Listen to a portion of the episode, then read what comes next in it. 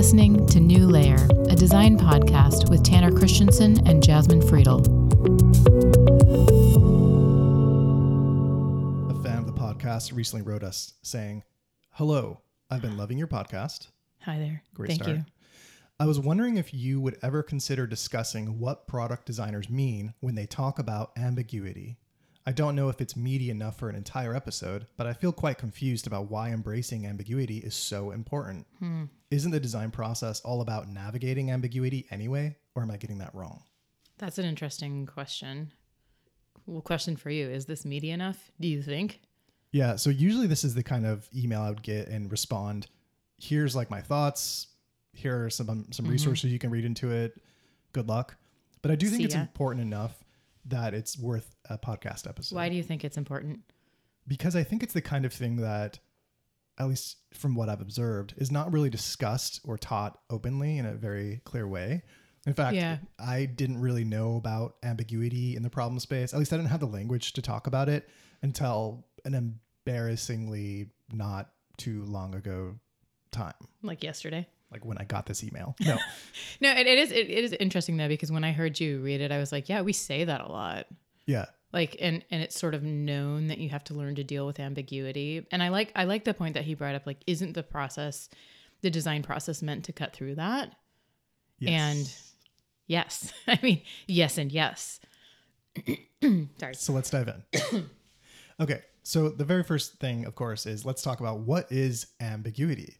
Let's be like very literal here. When someone says ambiguity, what do they mean? What comes to mind for you? I mean, I tend to think of it as something that's unclear, something that you have to sort of cut through. And I say cut through, it's like, how do you dig through it and find the thing that you're going after? And so it might have a lot of fluff or there might be many ways to approach something. I don't know. What do you think? Yeah. So in classic Tanner fashion, I go right to the dictionary. What is this thing we're talking about? Ambiguity. It's a noun. It means the quality of being open to more than one interpretation or inexactness. So at that point, the quality of being open to more than one interpretation. I'm like, oh, I didn't think of that as a quality. Like and why isn't it an adjective then? If it's like an ambiguous person or an ambiguous project. Anyways. That's a really good point. Yeah.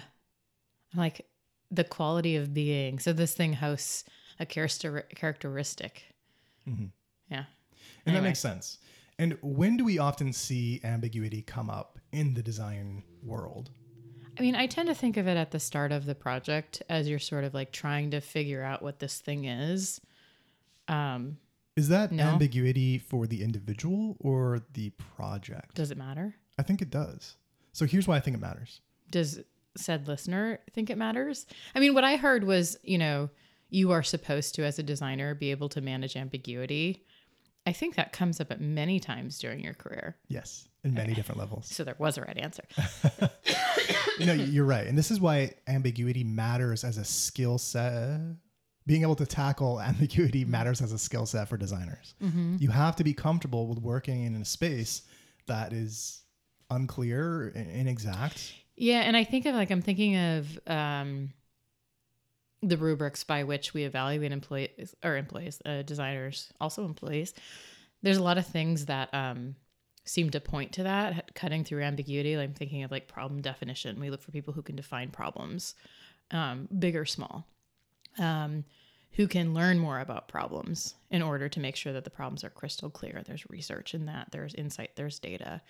And then when thinking about there's what was being able to be solved many ways is something that came to mind when you were reading the dictionary definition. And then I think of like generation and evaluation, like how we try directions and we fail at them. So this to me is something that is probably not only something that's at the beginning of the project process, which is, both the problem and the solution could be ambiguous. The process itself could be ambiguous, but also the kinds of problems we tackle over our tenure as designers, from junior designers to senior designers and even, business leaders. Right. And this is This is exactly how I think about this question as well. It's so layered that we really need to kind of break down where in that stack we're talking about things. Mm-hmm. So the way that I often see this come about is when a designer is just starting out, they're fresh out of school or they're at their very first job as a designer. When we talk about ambiguity, these designers aren't really exposed to too much of it, right? The ambiguity for them might be the role itself. How do I work here? How do I use the process of design to solve this problem? But the challenges they're typically given, not always, but typically given. You're talking about like junior folks? Junior designers, mm-hmm. new to the experience. Usually they're given projects that are a little bit somewhat defined. Someone on the team has an idea, they have a picture, they have all the data. They just need a designer to make it tangible, more or less. To solve it. Well, I mean, this makes me think back to when I was in IC and I had interns. And so I think at Facebook, I mentored maybe 3 interns. And the idea, like even before the intern comes in, before you know who it is, what you're doing is you're scoping out a project. And let's say it's a 12-week internship or a 16-week internship. What you're doing as a senior designer is you're figuring out, sorry, I have coughs and throat clears because I've been sick for a while, but you can get over that. What's the thing that I know in my experience that a more junior person can accomplish, and it's set up so carefully, so that they can go in and define the problem if it's given to them, practice a process and then come out with solutions in this time frame. And so what we end up doing is cutting out a lot of ambiguity there, so that they can deal with small doses of it. Right. And that's generally how we approach, junior designers. I think we talk a lot about or at least as leaders I do, what's the designer scope? What kind, are they working on features? Are they working on pages? Are they working on systems? And there's bits of their responsibility that we can, cut down to begin with and then scale over time. Yeah. And this is a common thing that we tend to do. Bless you. That we tend to do for new members of the team as well, meaning new designers or new engineers. In order to get them onboarded to the company and the product, we tend to outline tasks ahead of time and say, hey, here's a lightweight thing. The customer has asked for X. We've thought about possible solutions.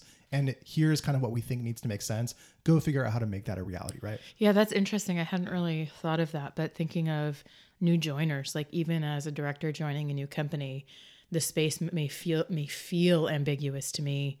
It might not be ambiguous, and sort of there's a lot of ways to solve that until I get the context of, I might come into a new company, and by the way, designers do this all the time. That I'm like, I see problems from the outside, and I'm like, well, I can fix them, and so, or I'm not sure how we're going to fix them, and then by the time I get more knowledge and ramp up, I may have established the understanding that cuts through the ambiguity that I feel. And I think that might be something interesting to sort of differentiate is when do things feel ambiguous based on my knowledge versus when are they ambiguous and we're sort of cutting through them together, in a team, as a company, in the world. Yeah. And I think for the sake of this conversation, that's the more interesting question to be asking here. Let me give you a few examples. So when we talk about ambiguity in the world of design, there are things that are not really ambiguous, right? If you're working on a digital product that needs sharing, there are a lot of solutions out there around how to share something. Almost any type you imagine, some product has already solved that in some form or another, right? It might be ambiguous to you in some level, but as you start to explore the space, it becomes clear. And another one might even be like I was mentioning earlier, like a process might be ambiguous. I'm not sure how to get started. I'm not sure what step of the design process to use first. And sometimes you'll come into companies and they're like, this is how we do it. And you cut through that, or you practice and you define that. And so the many ambiguous things that you might be facing, some of that can clarify just with practice and with experience. Mm-hmm. I think and expertise. The key term that I heard you just say is clarity. Mm-hmm. And I think that's what we talk about. When we talk about ambiguity, we're looking for that clarity. That's what a designer should be offering. No matter if this is your process or the problem or the project or solutions, we want clarity. And so, like we said, when you're starting out, you tend to be given non-ambiguous problems, kind of a little bit clearer, because the team has already done the work for you in some regard to add clarity to the solution, right? There's a path forward for you. As you scale in your design career, that expectation shifts. and you're no longer going to be someone who can be handheld and say, oh, here's like something I've identified, go work on this, right? Go solve this problem. It's going to help the business. No, as you progress in your career, the expectation usually is, we're not going to tell you what to do or where to look or how to solve this problem. You need to figure it out. Yeah. And this brings me back to dear listeners' question. My voice just got really raspy. It's going to be a special podcast where he was saying, you know, doesn't the design process cut through that? Mm-hmm. And the question is, you know, where, I think the question I'm starting to see is like, where is this ambiguity showing up? At what points are you feeling it or seeing it? And there's going to be things that transition throughout your career. Does that make sense? I think so. You looked at me funny. No, I'm just processing what you were saying. I think you're right. This ambiguity is like almost overwhelmingly prevalent in any job you have. Even if we're not talking about designers, there are going to be a lot of uncertainties and a lot of possible paths forward in a career, right? The question is, well, how do you move forward? Mm-hmm. And the answer is, well, you can use the design process to do other things than just design a product, right? Well, I guess that's sort of what I'm getting at is if the knowledge space feels ambiguous to you, do you use the design process in that versus, you know, I'm starting a company, I need to learn the organization and I need to learn how we work and I need to learn where our research lives and I need to learn about competitors and all of that stuff. Do you use the design process to do that? Isn't that what you just described? I was just posing his question. I hadn't answered it in my head. I was just curious to start identifying where these show up. I think we might be having a little disconnect right now. Maybe. Okay, maybe we're in two different planes. Here's the thing. That's okay, it happens. This subject is very ambiguous. Stop it. And there are a lot of possible ways to talk about it. And the way that I'm interpreting what you're saying right now, and the way I think about this is in your career, in your projects, in your personal life, there is ambiguity. Like, yeah, I mean, I'm thinking of like people, process, product. Yeah. Like I might not know, I might have ambiguity around the people that I work with. Mm-hmm. How do I work with them? Yep. Who are they? How do I develop good connections? How do I leverage the PM to be a great partner? How do I work with engineers? There might be like a lot of things to figure out there. Very simply, process. There's many ways to approach a problem. I'm dealing with one of these in one project I'm working at right now where I know what I need the end result, or I know what the goal is, I know what the problem is, but I'm not quite sure how to articulate the thing I'm doing in a way that paints the picture of where we're going. And so there's many, many ways and it's very unclear. And so I need to cut through that. Mm-hmm. And then the other one is, you know, product. When we're going out there and we're finding customer problems or user problems and we're solving them through our software or experiences, sometimes there's, you know, ambiguity around the problems and sometimes there's ambiguity around the solutions. Right. I think you're absolutely right. And the path forward in any of these cases, I think, is the design process, or it can be, right? Even with the people. See, that's what I want to kind of sketch out. I think it is. Okay. I think with anything, really. Let me give you an example here, or let me talk about design process solves your life. I was having a conversation. I think we were doing a Clubhouse session with someone who's starting to look how to get into design. And she asked me something about the design process in my life and how I've made habits of thinking in kind of a design kind of way. And my response surprised me a little bit, but it really was like, design has become such an integral part of just how I think as a human being. Same. That I cannot not think in terms of like the design process, right? What should we have for dinner? Well, the problem is I'm hungry. And the ambiguity is like, what should we choose? Right. And so I think it is appropriate to use that design process. Now, it's not going to be exact for all these things. Like the people scenario is a really interesting one, but I do think you're going to leverage those same skills. And so when it comes to, let's say you joined a new team and the ambiguity in that is, well, your role can be one of many different things.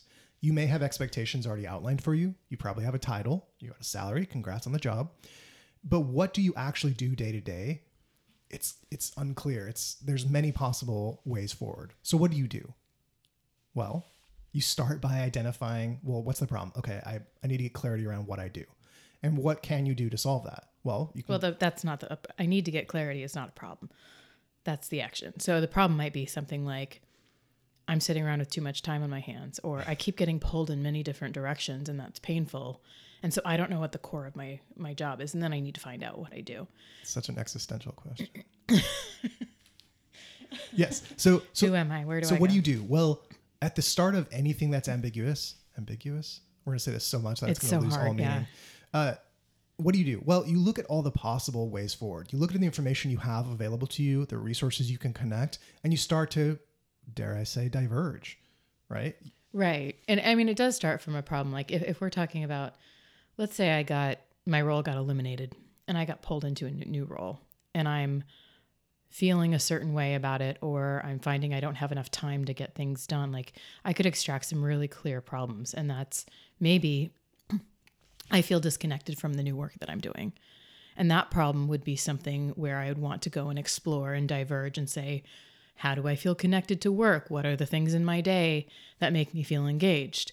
And in another scenario when I'm pulled different ways, that's a different kind of a problem where it's like, I feel exhausted, or I'm not able to get things done in a way that feels useful. And so then I would go and explore, well, you know, things like, what's the highest priority thing? Do I have too many partners? How do these things work together? Are there other parts of the business or other teams that can take these things on? And so I think that is the root of ambiguity, is like, what's the core thing? Like really clearly getting down to the core problem or the core opportunity that needs to be solved. And creating a plan or strategy around how to get there, right? Right. And it's usually, I mean, just like the design process, it's usually they're collecting more information. We might have to cut this early. Even collecting more information, or once all information's been collected, then some sort of like concepts, you know, concepting to try and solve that. Yeah. A little bit of rigor there, saying, I could do this, I could do that, I could do that. There's pros and cons to this direction over that direction. Let me pull in some third parties and get some input on this. Let me evaluate. All those things. Mm-hmm. It's almost comical, I think, to a lot of people, but it's true. Like this same process can be used for everything in your life. And if you're like living and breathing design, you will start applying it to everything, from how do I load the dishwasher efficiently to like, what is my next career move? Which, by the way, there are different ways to load the dishwasher efficiently. I'm just saying, not that we need to have this out right now. But. There is literally, I can't remember where the source is, something like Harvard or something, the like scientific way to load a dishwasher. Is that what you use? And is that why I'm wrong? Yes. No. Okay. So like when we talk about ambiguity and using the design process, that's what we're talking about. We're saying there's a lot of possible paths forward. You as an individual may not know what the right one is. Your team probably doesn't know what the right one is in some contexts. Working with ambiguity means you are up for the challenge. You know how to go and scope that thing and use resources. And like you said, Jasmine, cut through that ambiguity, define that clarity. And there's one thing that I've fallen prey to definitely in my career, but one, the meaning of cutting through the ambiguity is not necessarily cutting straight to the solution. Yeah. And I think that's very easy for people to do, where it's like, this isn't ambiguous. We can solve it this way. And I even have leaders come to me now who say, oh, we just need to do this. And I have to go, why? Why are we doing this? And they may feel like it's cutting through ambiguity and trying to move us forward. But if you haven't done the exercise of that diverging, of that generation, to try and figure out what the multiple paths are, you sometimes end up needing to redo your work, or you don't get the results you wanted if you're shipping a project, or you cause a lot of churn of people just asking questions and trying to figure out what you were actually getting at. And so cutting through is about getting to the solution, but it's not just getting straight to the solution. It's actually being able to find the different paths and evaluate them and determine what's best. And we do this all the time in the design process. And that's, you know, how do you come up with your 3 to 10 different options to solve this problem, and not just 3 to 10 sort of like slight variations on it. But if, you know, you kept talking about sharing, but if it's like, I want to share my, you know, my Peloton ride. How do I get that to the broadest audience? And so maybe we're at Peloton, maybe we're trying to figure that out. And they're like, well, you know, Facebook, obviously. And maybe that's the answer. Like Facebook sharing is really, really well known. There's the plugin. But do they think about like where communities are that, you know, fellow Peloton riders are? So maybe it's Strava, or maybe it's something else, or maybe Peloton wants to create their own community and it's just sharing internally with your followers or something like that. And so that process of not just going, oh yeah, Facebook, that's where it needs to be. That's where I've seen it the most often. That process of figuring out what all these sharing avenues are. And then there's, you know, that might be like the placement, but then there's the flows, and you're cutting through this over and over again to try and figure out what's the best experience, what's the best path, and what gets the best results for the company. Right. So when we talk about dealing with ambiguity as a designer, the question really is, how much can you, how productive can you be in the absence of guidance, in the absence of information? So, you know, like I said, when you're starting out as a designer, usually you're given quite a bit of information, a bit of context, a bit of help. And that's great. It's good. As you progress in your career, you're going to be tasked with doing work that no one else on your team has the answers to. Maybe no one in your company, maybe no one in your industry. I remember when I first got a job at Lyft working on their autonomous vehicles team. Autonomous vehicles is a space wrought with ambiguity, meaning it's not a solved problem. It's not the kind of thing where you can go and say, what has Google done here? Let's copy that general best practice, right? In other words, you might find that are sort of getting in that same thing are, you know, are they a self-starter? Are they proactive? Do they have drive? And it might just be the phrasing where we say, you know, handles ambiguity well. That might be the characteristics. Or, you know, especially if you're looking at a job listing, it might be something like, we haven't figured out our stuff yet. And so like either the product space, product market fit, or, you know, it's, we'll ask you for a lot of things and it might not be super clear. I've worked for leaders before who are very ambiguous in their asks. They're like, I want something. I don't know what it is. And then you bring that to them and they're like, that's not it. And you're like, okay, I have to go back and say to you, what problem are you trying to solve? And then I have to come up with, you know, a couple different directions that might work for you. And so those are like the reasons people might say we need somebody who deals with ambiguity might be a little bit different, but those are a couple scenarios that might fall into. Yeah. And the way you can approach this, if ambiguity comes up in your role, whether it's a design peer saying like, let's deal with this ambiguous space, or it's a part of a job description or something, you treat that, the ambiguity around the definition of ambiguity, the same way you would with any project, right? You dive in. Okay, well, what does this really mean? What's the landscape look like? What questions can I ask? Where can I look to try to get some clarity around this, right? Yeah. And I think, you know, even when you're trying to figure that out, it's like, well, why do you need it? Where do you, maybe not why, but where do you need a designer to cut through ambiguity? Where do you need them to be best? And maybe it is like, well, we've got big existential company questions, or we've got some really meaty projects we want you to dive into. Yeah. Usually where I see this go really poorly, kind of going back to what you said a minute ago, where I've seen this going really poorly is when certain people are faced with an ambiguous problem space, many people get paralyzed. They can't see a path forward, and so they don't do anything, right? There are so many people I know who want to be designers or want to be writers or programmers or whatever. And when I talk to them, they're like, oh, I want to do this thing. I see all this great work. I just don't know where to start. And that's when the doubt creeps in. Here we go. Yeah, exactly right. And the opposite of that are the people who say, I don't know this thing, but I know how to find out. Or I feel comfortable. Yeah, and that actually really does resonate with our last episode, because we were talking about doubt, and I was saying that, you know, the systems that I have in place, it's like I might not know what the outcomes, but I have confidence. And I think that's the skills that we're talking about is, you know, being able to cut through ambiguity and being able to identify the problems within ambiguous spaces and being able to create plans and strategies and execute them. The history of that alleviates doubt, but it also helps you cut through ambiguity over and over again. Right. So what you're saying, if I'm understanding correctly, is, you know, when you're just starting out, ambiguity can be a little bit of a frightening obstacle. You're not really sure where to go or how to navigate the problem space or your career or whatever the problem is.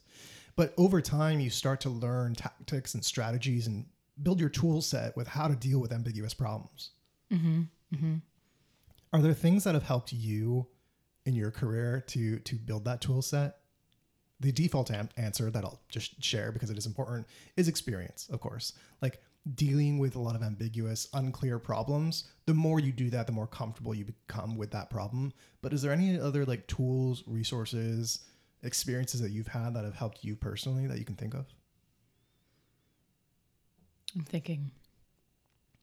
I mean, I'm trying to think of like outside of the traditional design process, like from problem to solution. I mean, I think there's, I'm thinking out loud. I think there's, you know, just the idea of talking to other people. And that might be your research phase or your understanding the problem better, but trying to get perspective on, you know, not does this seem ambiguous to you, but what do you know about this problem? What do you know about the space? What have we done before? And I think just like information. And that's a style thing for me because I am somebody, excuse me, because I am somebody who craves information and I crave context and I crave systems and understanding how things work together. Once I get that, there's less ambiguity because I see I'm able to put constraints on things. So maybe constraints is a good answer. Once I have information, I'm able to say, well, this won't work. Or actually the problem has emerged really clearly to me. And so maybe what constraints can you put on this? The other thing I found is breaking things down into smaller problems. And so like vision work. Vision work is something that often seems really ambiguous. And designers get tasked with this all the time. Like, I want us to paint a 3-year vision for the company or a 3-year vision for this product. And you go, I don't know what that looks like. Or you might be somebody who's like, I know exactly what that looks like. And then you're probably wrong. But unless you've been like working in a space for like 10 years, then you still might be wrong. But even taking that on and going, oh, vision, like that sounds big, especially if you've never done vision work before. It's fun. And you want to do that because that's what designers are supposed to do, right? But how do you create a 3-year vision? Well, you know, you're going to want to break it down and say, well, what are we doing now? Where are the opportunity areas? Okay, well, I don't know the opportunity areas. Cool. Well, let's just start with project 1, which is finding opportunity areas. Maybe you go back to your mission and vision and say, hey, what did we say we were going after? Maybe you need to create a mission and vision. That can be a project on its own. Maybe you need to do customer research and that's, you know, you need an insights piece. And so like you can break big ambiguous things down into smaller pieces that you can create problems to solve and then piece them back together. And I like to think of that as just, you know, good scoping. If something seems ambiguous, what's the smallest part of it you can take on? And I think that's true of many things in life too. If you want to start like a weight loss journey, you're like, cool, I want to lose 100 pounds. Great. How can I lose 5? And you start to say, you know, hey, what are my strategies? I want to, you know, I don't know why these are, probably because I'm thinking about exercise a lot, but I want to run a marathon. You're not going to do it tomorrow. So, you know, what do you have to do? Well, you have to plan it. You have to say, I'm going to run a 5K first. And then you create your workout plan and there'll be different milestones along the way. And this is just like, we talked about strategy too recently. Like, how do you create your plans? So I think those are probably the two things. How about you? A lot of what you said resonates really, really well with me. Yeah, I mean, the way that I always approach really any ambiguous problems is through a kind of like tried and true process that I've just learned over time. The very first thing, like you, is information gathering.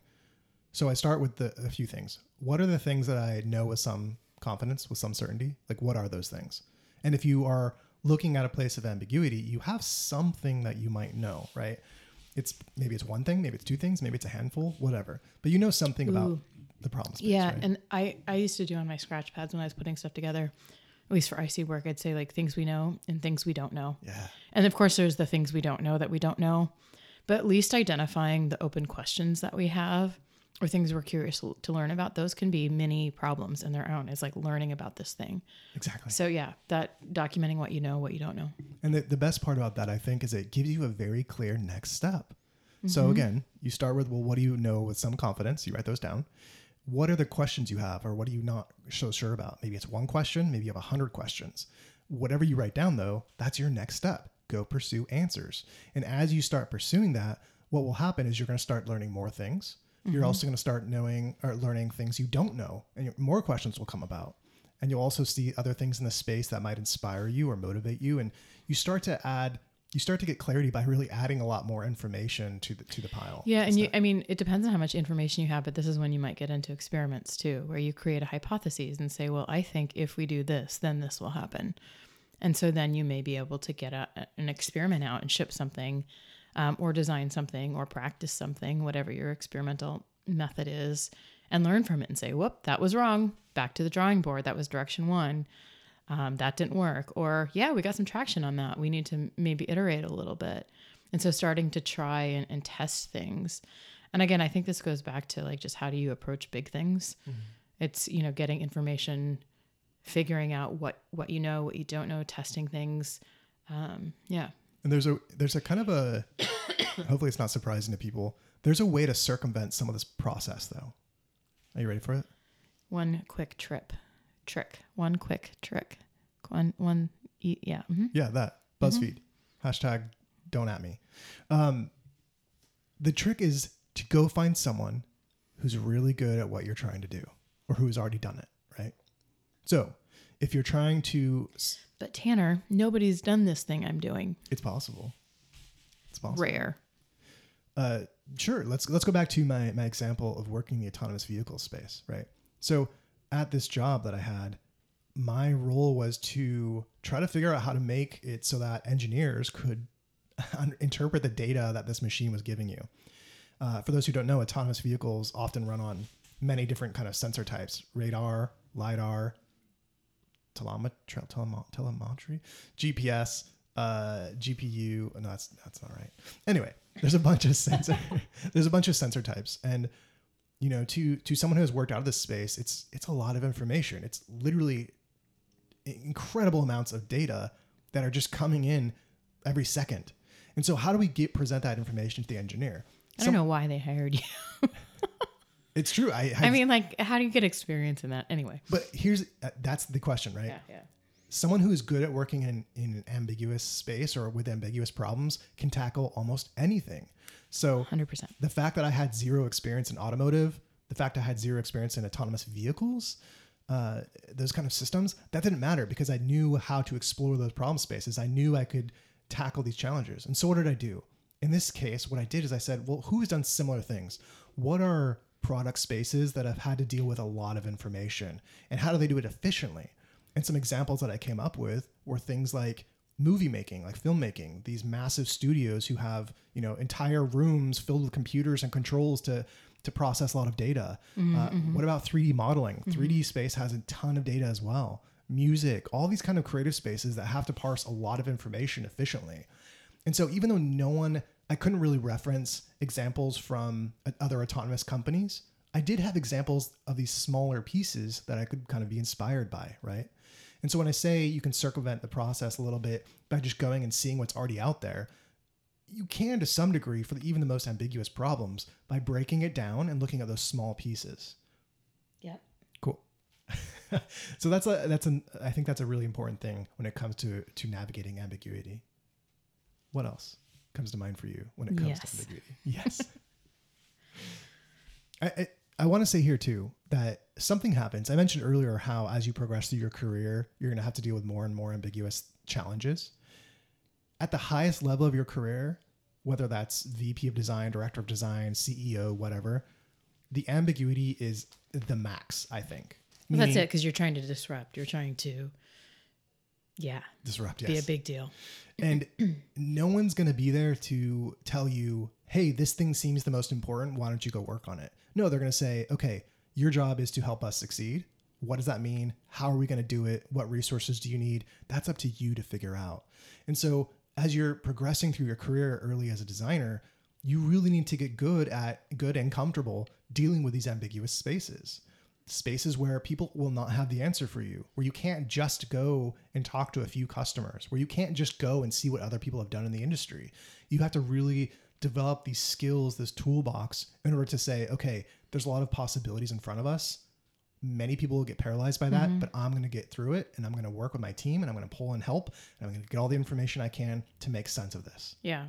And so do we have a laundry list of the things that we have? We have like, you're just starting out, I like what you said about getting paralyzed, because I remember feeling that. You get a project and you're like, I don't know where to start. And so ask questions, define the problem, talk to people, gather information, write down what you know, write down what you don't know, try some things, experiment, get feedback. Well, I want to pause on the experiment one, because I think you're right there too. At some point in the ambiguous process, you have to do something that many people are often uncomfortable with, which is you have to take responsibility and make a decision. Meaning, how do you know what to test?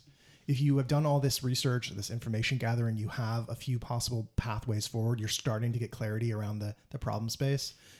At some point, you have to step up and say, I believe that maybe this is the way forward. Let's find out, right? And there's a flip side of that, or a complementary piece of that, which I wish we were better at, but be willing, be wrong. Like, I think this whole idea of there's many ways to do this, there could be 3 right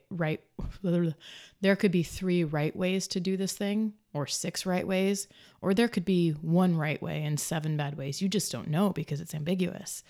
And so be willing to do, like, evaluate might be another thing on the list. How do you make decisions? How do you decide? But when you do make those decisions, it's like, Maybe make them in a way that's low risk. Maybe you want to go big and make risks. I think it kind of depends on your culture and the thing you're dealing with, the culture of your business and the company you're working for, not your business. It could be your business, who knows? But figure out what the culture is, and, you know, are you going big? Can you test things along the way? And so part of that is about building confidence too. Mm-hmm. And just being willing to be accountable for the results, right? If you approach it from the mindset of, here, I've done all my research, I've done some explorations, here are the pathways that we could potentially take, I have some reasonable confidence in this solution. If we're going to approach it as an experiment and learn from the result, it may be wrong, but at least we'll learn and we'll adapt and we'll apply that. And so the cycle kind of repeats at that point. And I think there's probably some useful things too here for the folks who are like, they're always that like, so, sort of like that one-stop solution, one-stop shop, where they're, you know, they don't recognize the ambiguity. They just sort of say, well, we should do this. Like, let's do this. And I've worked with PMs who are like that. They're like, oh, this is how we should do it. And I'm like, I'm either with them and I could be wrong, or I'm not with them. And so what are the things that you can do when you feel like you're cutting through ambiguity? Maybe it's just like stepping back a second and saying, does this solve the problem? Are there other ways that could solve the problem, and running through that process a little bit more? Maybe you know the solution because you're just so versed in the space and you know patterns elsewhere in the world, and maybe you just like have a gut feeling. And so I think sort of like embracing that ambiguity. And I think that was one of the things that was phrased in the questions too, like, why do designers need to embrace ambiguity? And I think it is because it allows us to expose that process that allows us to not just find a solution, but find the best solution. Yes. Let's end there, because I could not have said it better myself. My voice needs a break. All right, let's go get you some soup. Thanks, everyone, for listening. As always, really appreciate the support and help. And if you have questions that you'd like us to talk about, just shoot us an email. Yep. All right. Until next week. See ya.